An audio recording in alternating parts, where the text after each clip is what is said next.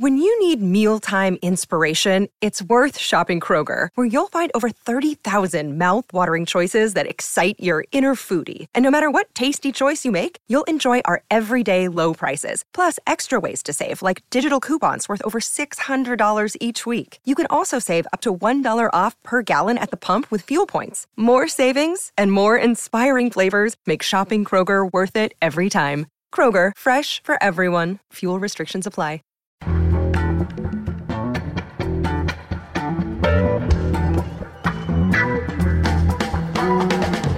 This is Start Making Sense, the weekly podcast of The Nation magazine, and I'm Jon Wiener.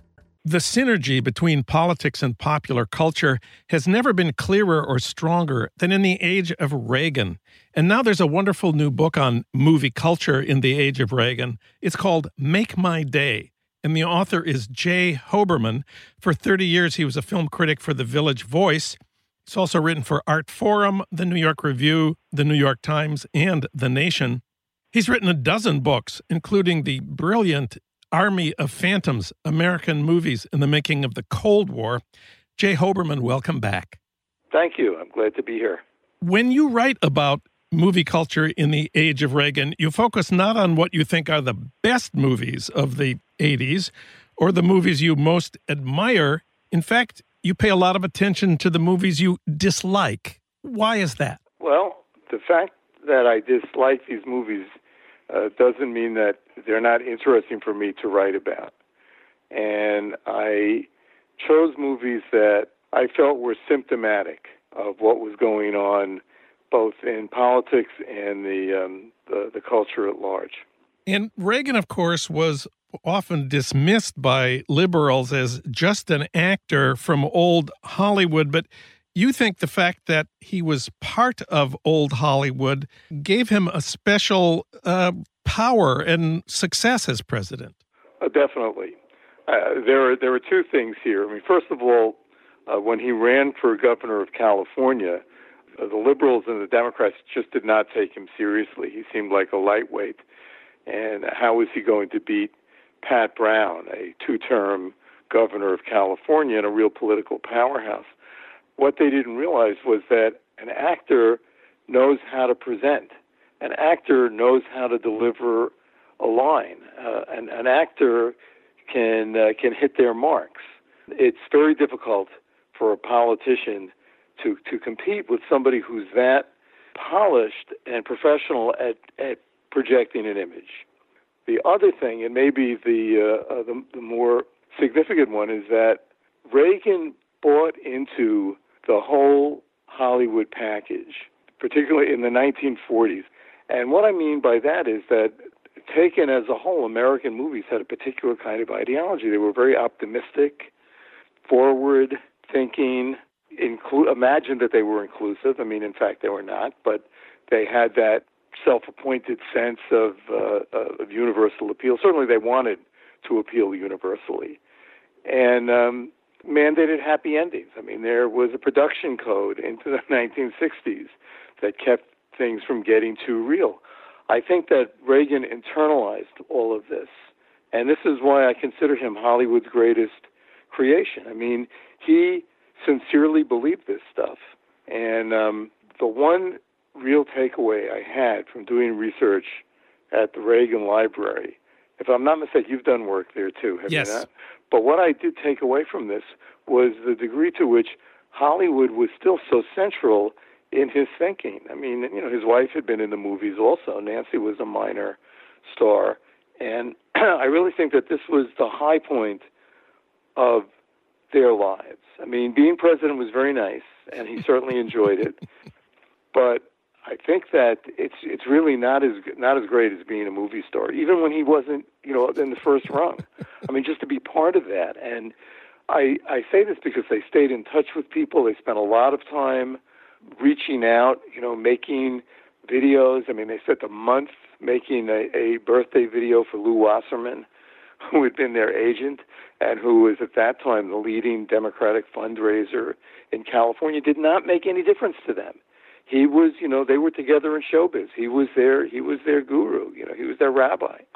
And um so he was he was not a great movie star, but he, he I think he embodied Hollywood more completely than any than any other star. Well, let's talk about some of the movies. After Reagan was reelected in 1984 in a landslide, you wrote a big piece for the Village Voice where you said that during that campaign year, only one film, quote, mirrored Reaganism in full flower, and that film was Ghostbusters. You called it aesthetically weak but ideologically potent. Tell us about yeah. Ghostbusters. Okay, now the reason I said that was that Ghostbusters, I think objectively, and you know, I was a working movie critic in in 1984, so I saw a lot of movies. I, I didn't think I didn't find Ghostbusters really that funny. I mean, I, I, I saw certain things in it that that were appealing, but you know, the, the the the setup was was kind of fun, but the movie was not that that funny. But some it it inspired like almost you know like a fanatical devotion it it overperformed. People saw something in there that they really wanted, and I think that uh, the same thing was true with Reagan. And uh, it's not like Ghostbusters is is is an allegory of Reaganism, or that Reagan was taking cues from Ghostbusters. It's that they're they're both symptomatic of the same thing, this uh, uh, longing for uh, uh, uh the world to be in a certain way. And, you know, you and I remember this, but lots of people don't. 1984 was a year that had like a really uncanny significance for Americans and for people in the West in general, being the, the, the year of George Orwell's dystopian novel. Yeah. And um, I feel that in in a funny sort of way, both Reagan and the movie liquidated that anxiety.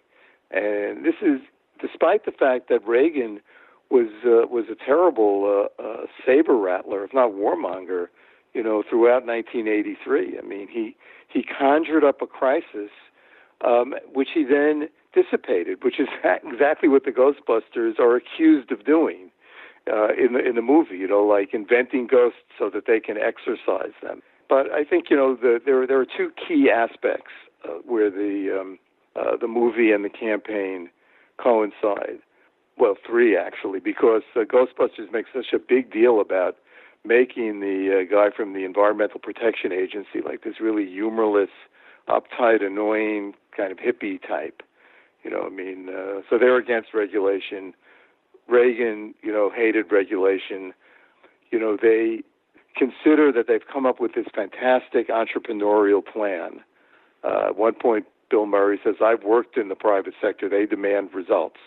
So the, the Wall Street Journal picked up on this, incidentally, when they they saw the movie as being like right there, you know, like a business school, perfect. And the other thing is that they've invented what they call the indispensable defense science for the uh, I don't know for the 20th century mm-hmm. or, or something like that.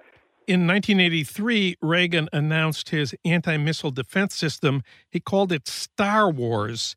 Wasn't that also a movie? That was a movie, and of course, you know, I think it was at that time still the the top grossing movie ever. And he didn't call it Star Wars. That was the press, and that the Democrats called it Star Wars, and they thought that that was, you know, a sign that they were dissing it. It was a kind of uh, derisive term, but Reagan understood that that was like a great term that they handed him, you know, a wonderful trademark. I mean, George Lucas wasn't happy about it. And and Reagan had this riff when they said, well, you know, they call it Star Wars, but you know, we'll do it, and you know, the Force will be with us, or something like that. So he he pretended to object to the title, but then he you know like used another phrase from the from the movie. You call Star Wars quote a seamless blend of Walt Disney and Leni Riefenstahl. wow. Well, Star Wars is is is an amazing entertainment package. Uh, it has this, you know, grade school narrative, and I mean that literally. I mean it, it is a kids movie. The fact that it that it appealed, you know, universally, can tell us something about the what the what the audience wanted in those days. So it has this this uh, uh, kind of grade school account of a uh, rebellion against a, um, a tyranny, and it's how can you can't quite figure it out. You know, like the princess is also part of the republic, and you know, it's basically like young people against old, young people and robots against old mean people. But the uh, the slickness of it, the uh, the, the way that uh, Lucas fetishizes hardware, and uh, you know these spectacular scenes. There are scenes that, that quote directly from uh, Leni Riefenstahl's Triumph of the Will, and it's not innocent. I mean, he went to film school, uh, so he certainly was familiar with these movies. And it's not that I, I'm saying that Star Wars is a fascist movie, although it has been said it's a movie that a fascist audience might in, might enjoy, but that he didn't care. It was something that worked. In a third film we need to talk about, one of Reagan's most famous lines was "Go ahead, make my day." This was in 1985 when he was telling Congress that he would veto any tax increase. It's Make My Day is the title of your book. And of course, it comes from a Clint Eastwood Dirty Harry movie, the 1983 film Sudden Impact. Uh, let's talk about Clint Eastwood's persona on screen. Okay. I mean, Eastwood was during uh, um, much of the 70s and into the 80s the number one uh, male star, which is to say, the number one star. To me, that's very interesting because whoever's the number one star with John Wayne for a long time is kind of uh, uh, American male ego ideal. And uh, Eastwood was that, although the thing with Eastwood was that he was a, a more ambiguous character than, uh, than, than John Wayne. He was hipper in a way. I mean, uh, I remember when he, he first started making movies, people thought that, oh, maybe he's like, you know, uh, uh, closer to James Dean than to uh, than than to John Wayne. Uh, there's certain moral ambiguity, and when he played Dirty Harry, he was a figure that I call like the legal vigilante. I mean, he could break the law because he was right. Uh, some people saw that as a, as a sort of fascist uh, figure. Uh, in any case, he had some very good lines which he could deliver, and "Make My Day" was one of them. I forget who did the screenplay for uh, Sudden Impact, but it was a, it was a terrific line, and I think you delivered it to somebody. It was one of these things. Are they going to draw their gun? You know, yeah, go ahead and draw, and I'll shoot you, and it'll make my day. That yeah. kind of thing. But Reagan just understood it. it. It stayed with him.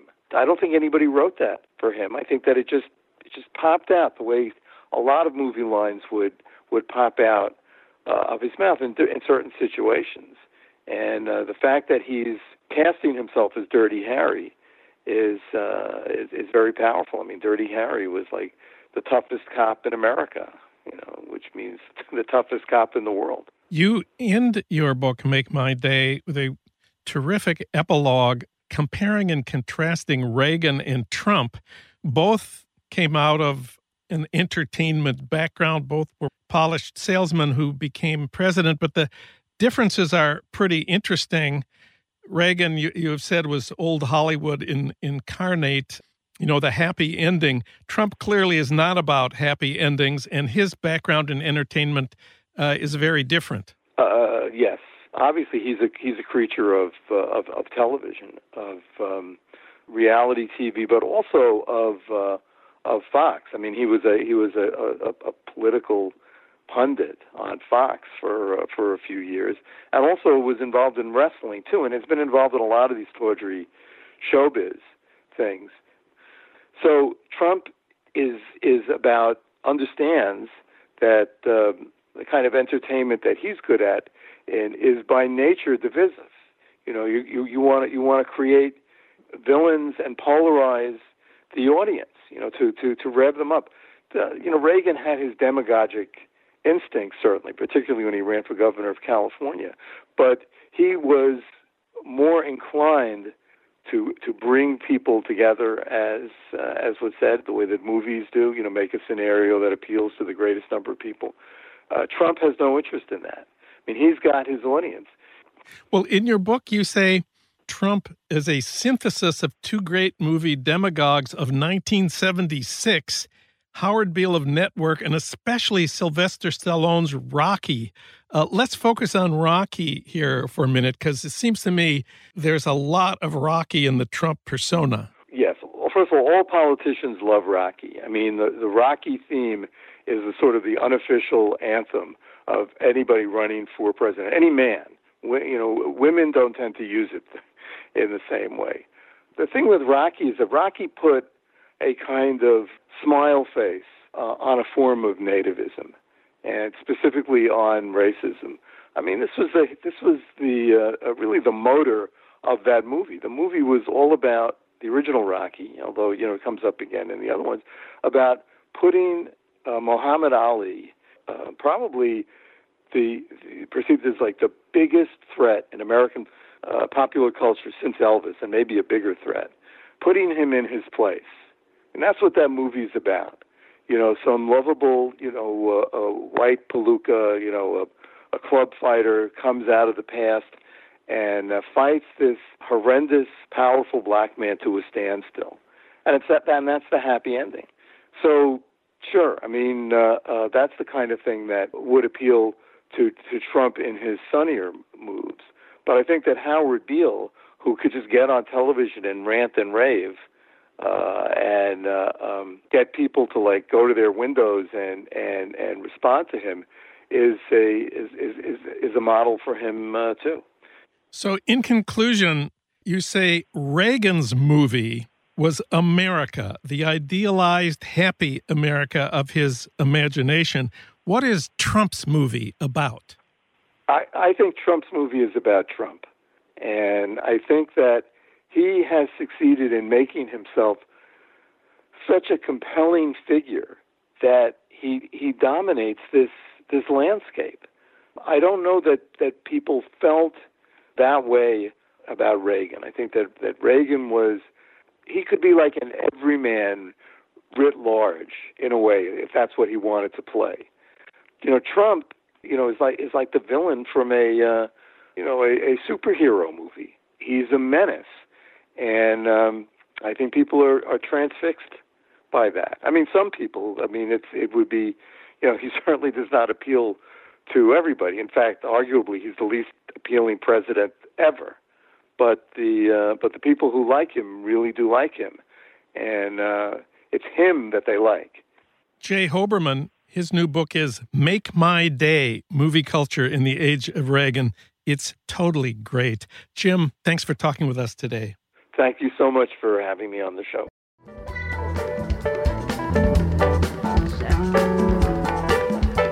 You've been listening to Start Making Sense, the weekly podcast of The Nation magazine.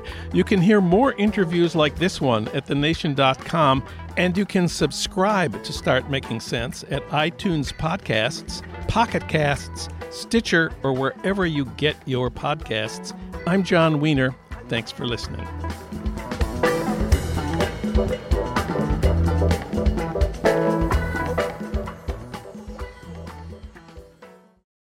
When you need mealtime inspiration, it's worth shopping Kroger, where you'll find over 30,000 mouthwatering choices that excite your inner foodie. And no matter what tasty choice you make, you'll enjoy our everyday low prices, plus extra ways to save, like digital coupons worth over $600 each week. You can also save up to $1 off per gallon at the pump with fuel points. More savings and more inspiring flavors make shopping Kroger worth it every time. Kroger, fresh for everyone. Fuel restrictions apply.